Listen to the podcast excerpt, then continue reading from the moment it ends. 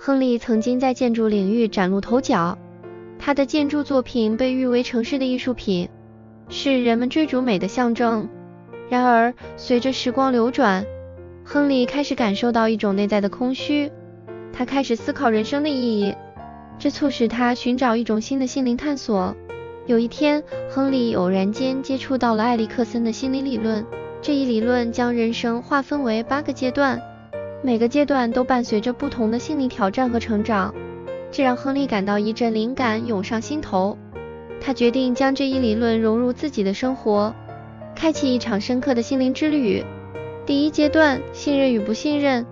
亨利回顾着童年时光，寻找着信任与不信任的线索。他想起了父母的爱，那是他信任的基石。同时，他也反思了曾经的不信任体验。这让他更加理解人际关系的复杂性。透过这一阶段的反思，亨利学会了在信任和不信任之间找到平衡，建立稳固的人际基础。第二阶段，自主与羞愧。年轻的亨利充满了对未知的渴望，他勇敢地追求自己的梦想，成为了一位杰出的建筑师。然而，随着成功的背后，他也经历了自主与羞愧的挣扎。亨利透过这一阶段的反思，学会了接受自己的选择，无论是成功还是失败，都是他生命中不可或缺的一部分。第三阶段，倡导与内疚。亨利的事业蒸蒸日上，他成为了建筑界的代表人物。然而，随着事业的繁忙，他开始感受到一种内在的空虚。他意识到，成功并不仅仅是事业上的光荣，还需要在心灵上找到平衡。这让他走进了倡导与内疚的深处，学会了如何在成功的阴影中找到内在的丰富。第四阶段，勤奋与劣等感。亨利在事业上的成功让他陷入了勤奋与劣等感的挣扎。他发现自己不再只是建筑师，还是一个人，一个有着情感和渴望的灵魂。这使他意识到，真正的成就不仅来自外在的肯定，还需要内在的平衡。这一阶段，亨利学会了如何摆脱劣等感的桎梏，实现真正的自我价值。第五阶段，认同与角色混淆。亨利开始进入中年，他发现自己需要重新思考认同和角色混淆的问题。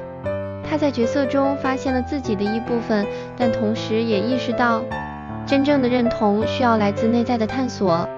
亨利透过这一阶段的经历，找到了自己真正的认同，超越了外在角色的束缚。第六阶段，亲密与孤独。亨利在妻子离世后，发现自己陷入了前所未有的孤独，曾经熟悉的生活节奏变得陌生，房间中仿佛永远缺少了一个重要的存在，孤独成为他每日的陪伴，而他也开始反思曾经的亲密关系，这是一个深刻的转变。亨利学会了如何在失去挚爱后，重新定义自己的生活，找到与过去连结的方式。第七阶段，生产力与停滞。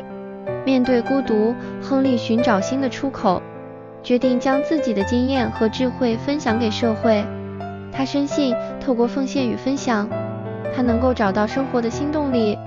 他开始参与社区志愿服务，将自己的建筑知识与生活智慧贡献给有需要的人。